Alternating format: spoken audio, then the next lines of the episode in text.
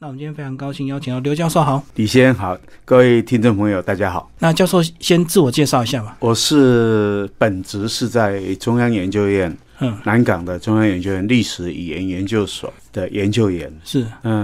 我归属于考古学的学门，可是我在3年多以前被借调去成功大学成立一个研究所，就是考古学研究所。那因为中央研究院的规矩，借调到大学去就是要去当主管，所以我就是考古所的所长。那借调国家的规矩，中央研究院的规矩，除非特殊的情形，就是最多4年。所以我借调期是到今年的7月31号。那大致上啊，这是我现在的情形。不过我现在呢，在成功大学，也因为我对整体台湾史的理解，所以成功大学的校长也请我顺便兼了博物馆的馆长，在处理成大博物馆的业务。成大算是很有趣的，它有一个很大而且很完整的博物馆，大概大家都不知道要去看这个有趣的博物馆。它内容是什么？主要就在讲台湾的工业教育。大家也许知道也许不知道，就是成功大学成立在1931年，就日本统治时代的中后期，是台湾最重要的工业教育的最高的学校，它叫做高等工业学校。跟一般的工业学校，像台北工业学校、彰化工业学校、台中工业学校，这种是一般工业学校。那它是比它更高一级的高等工业学校，大概相当于我们现在的所了解的专科。后来在国民政府来了以后呢，这个学校改成省立的工学院，最后变成成功大学。是，所以学校的起算大概1931年，离现在快要90周年了，是一个台湾很重要的高等工业教育的重镇。那也和美国的普渡大学合作发展台湾非常重要的国防工业。那今天在汉声广播电台，大家也许可以了解一下，成大其实和军方有比较多有趣的合作，是从普渡大学来了跟成大合作了以后，一连串的跟军方的合作。好，那这个4年前为什么成功大学他要成立这个考古所？那是因为我们这个国家在1982年，民国71年就订立了文化资产保存法。文化资产保存法里面的要保存的项目就是考古遗址其中一个。我们现在知道大部分是古迹啦，立在地上的建筑物啦，或者是我们最近这几年很夯的，就保存这个像白沙屯的马祖进香，这种无形的文化资产。那考古遗址跟古建筑呢，都是属于有形的文化资产。那考古遗址是文化资产保存法必须要保存的项目之一，但是文化资产保存法里面有一条非常特殊的规定，对于考古遗址的研究是要考古学的专家或学者才能做，而且对专家跟学者有明确的定义，是学历、经历跟著作缺一不可。台湾没有那么多考古家所以呢必须要培养人才。所以我就在我学术生涯的最后的几年去替台湾南部地区的一个重要的大学培养人才去了。所以他过去人才比较少，是因为他很冷门，是不是？所以他很多大学没有相关的系所。因为我们讲老实话啦，我们1945年国民政府来台湾以后，我们最重要的目的是我们今天我们的听众朋友，军队摆第一，然后接着经济，所以是国防跟经济占非常重要的地位。所以有关于文化这些事物呢，其实是要到比较后面，等到国防跟经济稳定了以后，我们才有可能去做文化。所以我们的文化资产保存法是1982，就民国71年以后才有，就很晚了，很晚了。但是不是说我们没有，我们在大陆的时候，民国19年，1930年也定了古物保护法。可是呢，过来台湾的兵荒马乱的时代，没有人去想这些事情，所以最后才因应世界潮流重新定了文化资产保存法。这是一个国家在1945年以后，国民政府来台湾以后的一步一步的政策，我们最后还是到位。文化资产保存法，那我们也知道，今年又通过了非常重要的法律，叫《文化基本法》。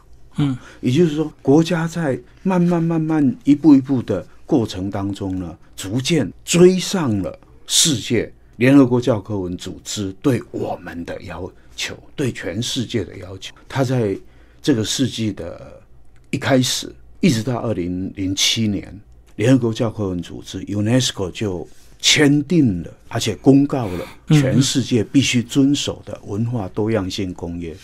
我们虽然被排除在 UNESCO 之外，但是我们其实是非常守规矩的，就该做还是要做。对，该做我们还是做。对啊，你不让我们进去，但是你所有的公约我们都遵守。所以这个是一个作为一个国家对于联合国的一个，我觉得是我们算是很了不起的一个基本的认知了。我们没有放弃作为一个国际公民应该有的责任。对，公约就是国际公民应该遵守的责任。每一个国家收到了联合国教科文组织的公约以后，立刻就要把它内法化，变成国内的法律。那台湾一点都没有落后，在联合国公告要大家去签这个公约的开始，台湾就在宪法的增修条文里面就加了国家尊重多元文化这几个字眼。文化资产保存法在同年也修改了，就是发扬多元文化。所以那是民国94年，2005年。那全世界是到2007年签约的国家到了一定的数目啊，联合国教科文组织就变成一个强制性的公布，你不签约的国家，我公布你也要守。所以我们大家都知道，美国有时候是不签公约的，但是联合国会强迫他要守公约。他还是有他自己的那个个人需求的。当然。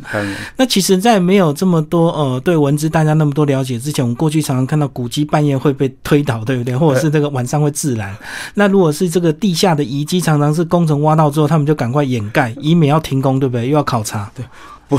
不是掩盖，就现在的挖土机就是怪手，太强大了，它可能2天就把你整个遗址挖掉。对，它不让你看，因为我们工程都有围篱，对不对？对，所以呢，国家还是有法律的啦，文化资产保存法跟环境影响评估法，都有法律的规定啊。环境影响评估法就是你在审查的时候，你要事先做调查。对，好，假若有环境影响评估的结论，就会下说你必须要遵守文化资产保存法的相关规定。那这个时候文化资产保存法就出动了。出动什么呢？就是你工程的时候会有人守在旁边，看看你挖到什么。对，军方也守法的，军方没有例外的哈。是，我做过好几次军方的这方面的工作，军方一样守法。而且我们军队其实很有意思啊，我们军方其实保存了很多好的考古遗址。因为军队所在的位置通常是非常重要的据点，是所以现在是非常重要的据点，那过去也是非常重要的据点，所以自然那个地方很多人聚集，那个条件是一样的。对，条件是一样的。你看，我们就举台北市来讲，我们的圆山有国防部的坑道在里面。对。OK， 原山是个重要的考古遗址，国定遗址。那关渡，我们以前有个关渡司，对，很重要的把守台北盆地的据点。关渡是一个非常重要的考古遗址。好，那这个就很有趣啊。那你说这个当然大家都知道，我们在淡海新市镇旁边有一个重要的军事基地，在崁顶。崁顶也是重要的考古遗址。所以其实是国军对于这个据点的想法，跟古代人对于他想住的地点的想法是非常接近。那我们刚刚都讲台北不对了哈，这个广播是全台湾到处的啊，都听得到的哈。那知道南部的凤山丘陵的南端，凤鼻头也是我们重要的军事基地，凤鼻头也是国定遗址，非常重要的国定遗址。所以很显然古今同一，大家都觉得它很重要。那在凤鼻头当兵的，或者是在那个地方防守的朋友们，军政朋友们一定都知道，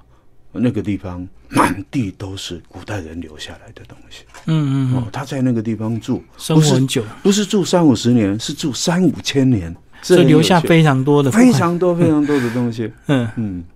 好，那接下来教授帮我们讲一下这套书的7册的一个大概的一个内容，好不好？我们今天先介绍第1册。那因为一开始呢，我们还是先把7册稍微跟听众朋友介绍一下。是是是，那基本上啊，这套书的写法哈，就比较像欧洲系统的写法，就是欧洲大概在1980年代开始就开始面对说他们自己的历史要怎么写。嗯。老是写罗马人来打我们，对，就法国的高卢战记，高卢战记就是罗马人去打法国嘛。嗯，那英国也是有很多罗马时代的城墙啊这些东西，所以欧洲在1980年代开始反省自己的历史是怎么写的。嗯，那就是建立了所谓的大历史的观念。那我们这本书的这一套书的写法也是一个大历史的观念，就是从史前时代，史前就是没有文字的以前。嗯，好，那这一册当然就史前时代的人群跟文化是由我来写这本书。那这本书另外一个非常浓厚的特点，就是把台湾原住民，我们都知道台湾有2个大的文化跟族群，一个是我现在讲的这个语言汉语，对，我们的国语是汉语的一部分，闽南话、客家话也都是汉语的一部分，对，没错。好，那就这个汉人的这一个大的文化体系。第二个大的文化体系，我们都熟知台湾原住民朋友。台湾原住民朋友属于世界上广泛分布在海洋地带的南岛语系，所以南岛语系的文化跟人群，我们大概都最常看到的就是纽西兰的毛利人，毛利人的妈妈大概跟台湾有关系，就是母系的血缘。嗯嗯，他们自己做的基因研究也是这样，这种人叫做南岛文化，或者是南岛民族，或者南岛语系。那这套书最浓厚的一个特点，倒不只是史前文化做开始，而是他写了一本谈台湾原住民的整体历史发展的单独一册。因为我们很少把原住民的历史单独一册，而且这本原住民的历史呢，接续的史前呢，就一路写下来，就不同的时间里面原住民的历史他跟汉人的纠葛跟关系，就是一路下来跟汉的这个系统，跟大清帝国的系统，然后跟日本人统治的时候怎么样哈，然后一直到国民政府的时代，他把它单独写成一，然后接着就是我们都知道台湾第一次被叫做卷入卷到世界贸易体系的大航海时代，17世纪啊，大航海时代呢大概做一个书写，然后接着就是汉人社会非常重要的形成期，就是从郑成功以来郑氏家族了。郑成功其实不成功了，因为他来台湾1年就死掉了。一个人假如一死百了嘛，哪里有什么成功不成功的问题哈，一死百了嘛。所以其实郑氏家族，但是他最大的成就就是引进相当数量的汉人。然后大清帝国开始有一串的汉人被引进来，所以汉的社会呢的成立的这段时间，大清帝国200多年里面呢，汉人的社会逐渐的从南部往更南边的屏东，往北呢一路就走到宜兰。好，然后去了局部的花莲跟台东，所以让整个汉人在台湾的社会成型，他把它做成其中的一套。然后接着就比较看到我刚刚一进来跟主持人聊的跟李先聊的一个问题，就19世纪的时候，全世界的强权在觊觎台湾的，他看到台湾有那么重要的物产，所以他开始又进来台湾。所以我们都知道1860年代的前后，北京条约、天津条约，然后这个欧洲列强逼迫了大清帝国开放台湾的港口。那我们都知道，有时候我看到人家说发现台湾关地界碑好高兴，其实那是耻辱了。地界碑是什么？就是你割一块租界出来，那个是英国人管的啦。就跟大陆的那个什么列强的租界一样嘛。那地界碑就是土地的界碑呢，你发现应该是觉得很难过，但是又有历史的价值，应该是这样，不是很高兴了啊、哦。所以这个时间呢，对台湾现代是非常重要的。虽然属于大清帝国，但是又一次的被卷入世界贸易体系，他单独把它写成一本、哦、然后接着就是日本统治台湾的时期，对、哦，然后最后就是二次世界大战以后啊，从前面的4年。留下很多日本人的工程技师跟大学的老师，像台北帝国大学的老师留下来当台大的老师、哦、那4年，因为我的老师的老师那个时候留下来的、哦、我的指导教授的老师，我指导教授是1950年前后在台湾大学念书的，所以他还被那些老师教到，所以日本老师教到、嗯哦、因为那时候呢台湾还是这个样子，因为大陆在战乱，并没有很多人愿意来台湾、嗯哦、所以那个时代也单独作为一个重要的内容来写，那他就一直写到台湾现在民主化过程的这个世界、嗯、我们倒是就是这样，一共有7本，对，所以是相当完整的一套书写台湾的历史啊。我们知道连横的台湾通史呢，它基本上从荷兰时代写起，大概就写到日本统治的初期就结束了、哦、它1920的书、嗯哦、是，那这本书呢就算是比较完整的，从史前时代一直到现在的台湾史都把它罗列，所以这7本就是针对我们台湾人看的台湾史，对不对？应该也可以给世界上的人看，像我昨天参加这个13行博物馆举办的一个论坛、嗯、我就带了6本书去送给国外的学者，是是啊，当然中文写的啦，汉字写的，他们要看得懂，他们当然要懂汉字嘛啊。嗯不过考古学者看吧，他看不懂文字就看图嘛，有一点图，对，所以还好，就是至少我写的部分哈、哦，是一个共通的世界性的这个文化的讨论，所以还好，其他国家的人也可以看。那后面的几册呢，就比较是台湾本身的内部立场的人自己来看这个书。对对对，所以第一册的这个台湾史，这个其实是相对单纯啦，就是不管是你现在的立场是什么，可是台湾史前的这个人群跟文化就是这么简单。那接下来这本书老师是不是稍微把这个章节架构先稍微区分一下？我写这本书的一个大的概念，嗯，就是必须要把自然的舞台写进去。环境就对了，环境，嗯，台湾其实是一个变化非常快、非常快的环境。我们想921地震也不过20年左右，嗯，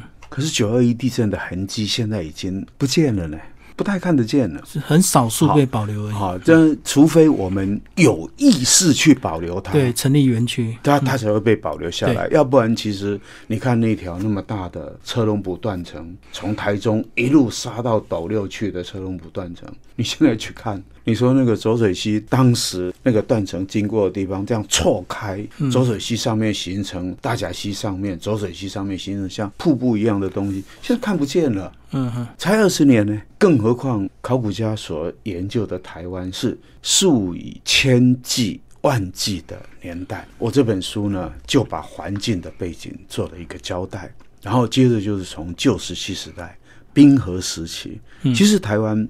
很有意思的，台湾没有离开世界人类发展史的舞台。只不过这个舞台呢，我们一定要考虑，台湾海峡水很浅，冰河时期台湾海峡就是陆地，就连在一起啊。那福建广东这一带的人是走路就可以到台湾来的。对啊，慢慢走就走过来啊，台湾的人也是走路就可以到福建广东、嗯、所以这是浑然一体的环境。那就谈到说更新世的冰河时期的结束，全新世海水面上涨以后的环境的变化，然后接着就谈第一批新石器时代的人群，然后谈到台湾从新石器时代的人群怎么样演变成为我们现在看到的台湾原住民的祖先，就南岛系民族的文化怎么个出现，那它出现了以后在台湾如何演化发展，然后下到这个往南走了，我们讲南下嘛，哈，就下到菲律宾，然后从菲律宾一路出去到整个大洋洲地区的，它的前端是什么？那我们台湾刚好在前端，台湾刚好在前端，所以怎么样在4000来年从台湾出去，那台湾自己的演化成为什么样子？啊，稻米如何进来台湾？啊，台湾这些人群的生活跟演变到底是怎么样？把一个5、6千年以来的新石器时代的历史呢，分成2、3个大的段落，就把话讲清楚。然后谈到400、500年前开始，台湾有另外一个很大的演变，就是台湾呢，人因为一直从南边、东边、南边出去南海地区。就下菲律宾，环南海，像菲律宾的吕宋岛啊，然后比萨亚这个地区，然后巴拉望岛，然后 Borneo 波罗州，然后到越南，到柬埔寨，到泰国，就我们看到的环南海的这个地区呢，到处看得到南岛民族的踪迹。那这些踪迹，考古家怎么看的呢？我在这里写得清清楚楚，因为当时的人把台湾玉带出去到这个地区做生意、贸易，对，去贸易去交换。交换呢，可能范围再更大一点啊，那就把这些东西去跟人家换了一些特殊的东西回来，换黄金、换玛瑙、换玻璃。当时玻璃是很珍贵的东西啊，新发明的东西啊，然后一点点白银啊，然后这些东西呢，外加一个很特别的东西，叫做高温技术。高温技术，所以带来了炼铁。因为它能够把火温做窑，能够把火温怎样拉高到1000度以上，然后可以炼铁，可以做铜器啊，可以处理玻璃。这个都是要高温才做得到，那台湾就刚好在这个2400年到1600年的这个阶段呢，形成和这个环南海地区的贸易关系，然后把这一套东西带回来台湾，带回来台湾就逐渐扩散到台湾的住民，当时还就是住民嘛，就因为汉人还没有来，他们不必称为原住民，就台湾住民的社会里面，然后我们现在看到的台湾原住民身上挂的所有的漂亮的装饰品，玻璃珠、玛瑙珠串，然后黄金贝壳做的这一串一串的东西，其实是那个时候进口原料，就是进口的成品或者是进口原料在台湾因为有高温技术加工的。所以我常常说跟我们原住民朋友说，你们祖先留下来的传家宝原来是舶来品外来的。所以这个时间点呢，就做成了当代台湾原住民非常重要、非常重要的转变的大关键。这个时候是在2400到1600年前，就相当于我们整个中华大帝国系统里面的春秋战国，然后一路到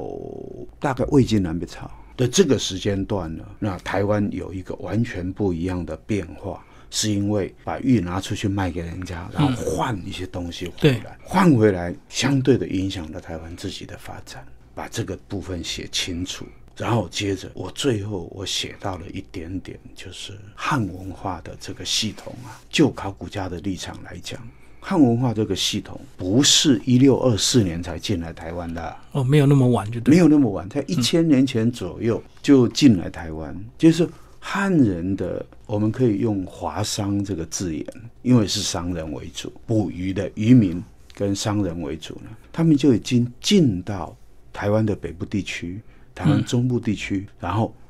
小琉球啊，那个很特别的岛，然后小琉球周边地区，包括现在排湾族住的那个区域，就3大块。汉人的华商就进来这3大块，当然这个时候华商跟渔民也已经到澎湖，所以讲起来是4大块：澎湖、淡水河口，然后浊水冲积扇以及小琉球的和它的周边地区。华人那个时候已经进来，那李先你一定会问我，我怎么可以这样讲呢？一定有找到东西吗？因为有太多实质的证据，五代越窑的青瓷。然后北宋、南宋、元、明时代的瓷器，大量的有层次的出现在我刚刚讲的这4个大的地区，台湾本岛、北中南加外加澎湖，那些瓷器当然不会是自己来的，但是人带来的。对啊，带他来的人很清楚为什么。那些瓷器的窑口，我们都知道，福建的窑、浙江南部的窑、广东东部的窑，所以马上就可以知道带那些东西来的人是华商。那你对过去整个我们中国的历史发展过程里面，你就看到哦，的确没有错，从唐末开始，这个华商开始以广州和逐渐加上泉州为重心向外去做贸易。这个向外去做贸易，它主要的对象不是台湾，它主要的对象是现在的南海的南部那些热带，它需要一些特别的珊瑚啦，需要这个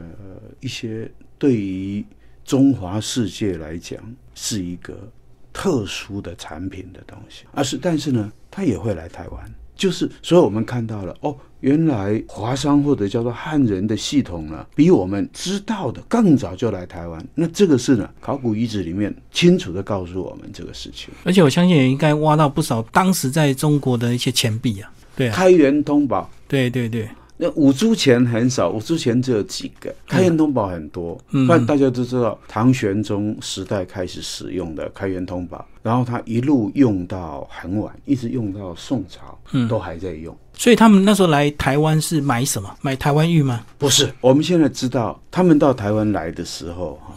带回去的物品大概跟台湾生产的玉石这些没有关系。因为我们在整个从这个唐末一直到明朝，在社会或者是皇家所使用的器物里面没有看到台湾玉，所以大概不是。那他买最多的呢，从考古遗址上可以看到比较清楚的东西是鹿肉、梅花鹿，梅花鹿做成的烤成的肉干，是不是也带走鹿皮？其实我没有那么肯定，但是鹿肉是比较肯定的，是因为我们做考古发掘的时候，发掘到处理鹿的地方，杀鹿的地方，对，他们处理那个鹿皮，把皮剥掉拿掉，剩下肉，所以那个鹿的骨头呢，出现了一些有趣的状态。那这个跟现在台湾原住民处理鹿的情形是一样，但是太多了，觉得不是只是为了吃，就是做买卖就对了，应该是。而且它旁边就是汉人的瓷器，所以把这两个东西对在一起，你几乎可以看得到，它过来大概是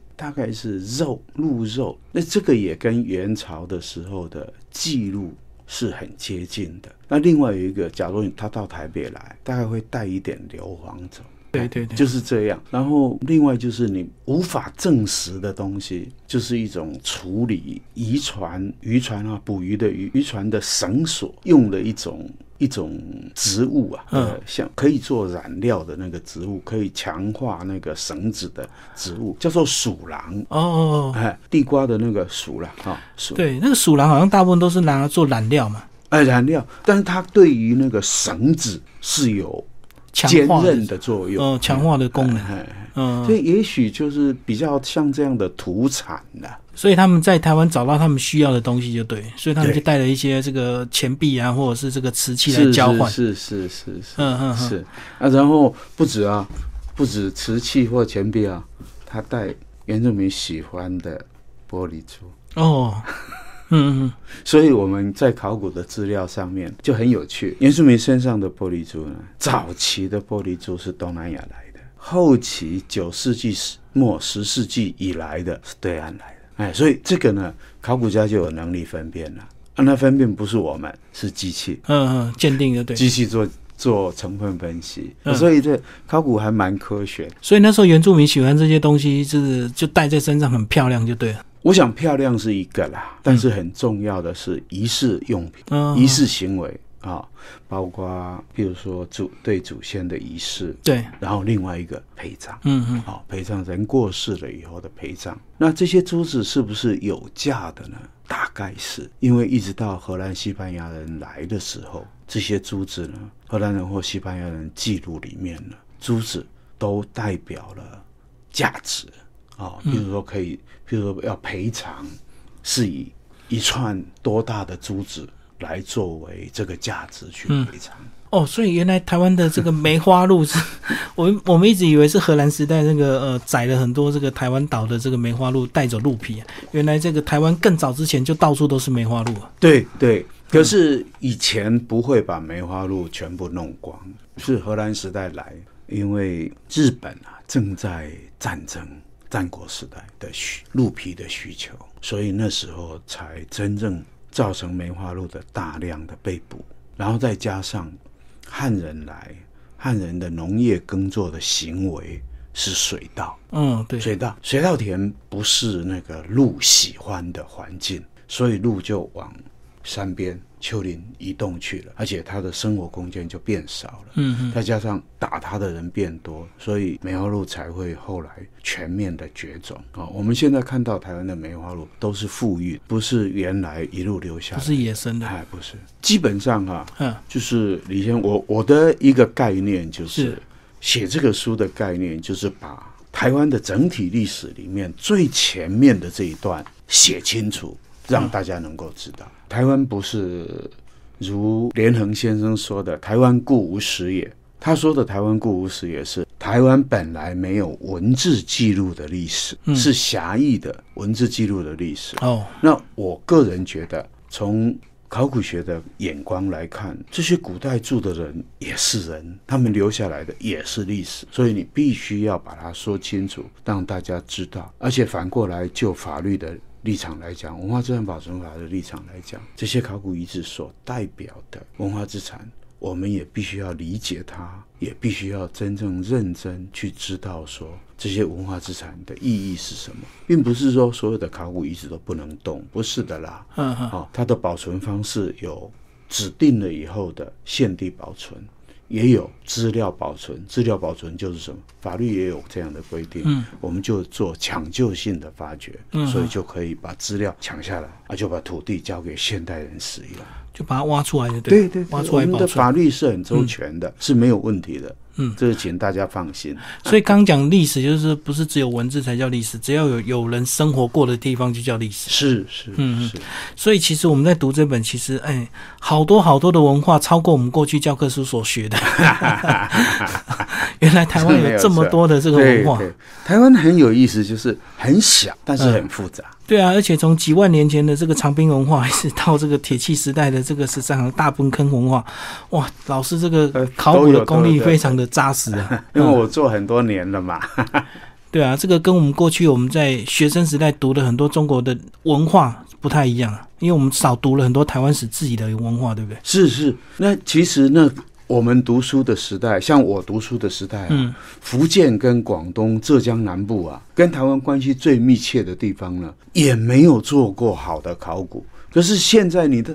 要是有机会，你到福建跟广东或者到浙江南部去，你也会眼花缭乱了。对，他们自己各省博物馆也是很也是复杂的不得了，越来越重视这个。是，他们一样哈。大陆那边不同的省份，他们自己博物馆自己都有自己的一套，很有趣。原来这个台湾在5000年前那时候，冰河退掉之后，那时候整个海水水位很高哦。海水水位，那是全球海水位，不只有台湾。那后来是怎么样慢慢这个随着时间才慢慢降到我们现在的现况嘛？是因为气温还是有一点微微的波动，而这个气温一波动呢，高山的积雪跟这个两极的积雪跟结成冰呢，就有一点变化。这个高山跟两极的积雪的变化，对这个整个海平面的变化有影响。我举一个例子，这个6000年前海水面上到了最高点。台湾的海水面在哪里呢？在现在，假如大家去台南，台南是最清楚。在新化，海水面在新化旁边，现在种凤梨很多的那个地方。就等于那时候海岸线在新化，就对。那其中还有一个很重要的因素，大家一定要了解，就台湾的土地微微的在隆起，就一直在隆起所以呢，海水面我们计算说现在在新化，不是说哦海水面就上涨了30几公尺，不是，海水面上涨再加上土地的隆起，对，所构成的。那台北盆地呢？台北盆地的海水呢，从淡水河口一路淹进来，淹到哪里？淹到土城。那时候都是海，对对，台北盆地，我们现在在的地方啊，我们台北盆地的正中央都是海啊，这个证据很确凿。为什么？地质学家在台北盆地的底部挖到了好多好多贝壳，贝壳呢成分的分析，做了碳十四得到年代，然后做氮氧同位素呢，做同位素的测定，知道它是海贝，所以这些都知道了慢慢山上的泥巴下来，然后把台北盆地的水一直往外推，陆地越来越大，所以我们现在台北盆地只剩下关渡平原那里是应该叫滞洪区，那个地方就是最后的台北盆地的。等于是湖水的台北湖最后的一个范围，就一直往外推，就最外围就对了，最外围。所以我们知道台南以前西门路就是海，西门路到安平中间都是台江内海，可是现在西门路的安平全是陆地。就是这样变了。原来这个台湾的史前时代这么精彩，我们都以为只有中国的史前时代很精彩，然后台湾只有原住民这样子而已，很好玩。所以这本书对我们现在的一些人的价值，他们来看这本书也会可以从中更了解我们属于我们台湾自己的一个史前时代。那我们军中的朋友来讲，因为这个电台跟军中有关，军中朋友来讲呢，也比较能够从这里去理解台湾的地形是为什么这样变的。我在陆军步兵学校的时候，我是排攻级的教官，然后我帮陆军步兵学校写过很多教案，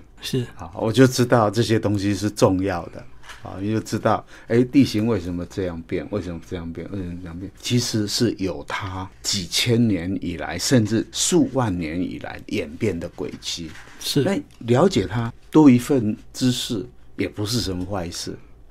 最后教授帮我们总结你这本书好不好？典藏台湾史、时间、人群与文化。事实上是这样，我还是鼓励大家用不同的眼光来看台湾这块土地，也就是你去理解台湾这块土地呢，我们现在的汉文化之外，另外有一个大的文化体系，其实我们原住民朋友也都还在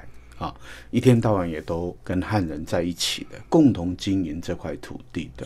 那我们原住民朋友的早期历史呢，大概都没有文字的记载，对，唯一的依赖其实是考古学家透过考古学的研究所建构起来的原住民族早期的历史。假如有这种心情来看这本书的时候，就会觉得说好像都在我的左右，那这样是一个比较愉悦的心情来读这本书，我觉得这样比较好。好，谢谢我们刘益昌教授为大家介绍这本书《典藏台湾史、时间、人群与文化》，这是第一册，那后面还有6册，我们也会陆续帮听众朋友来邀约相关的一个作家来为大家介绍。然后这本书是玉山社出版，然后是由这个新台湾和平基金会赞助。好，谢谢教授，谢谢大家。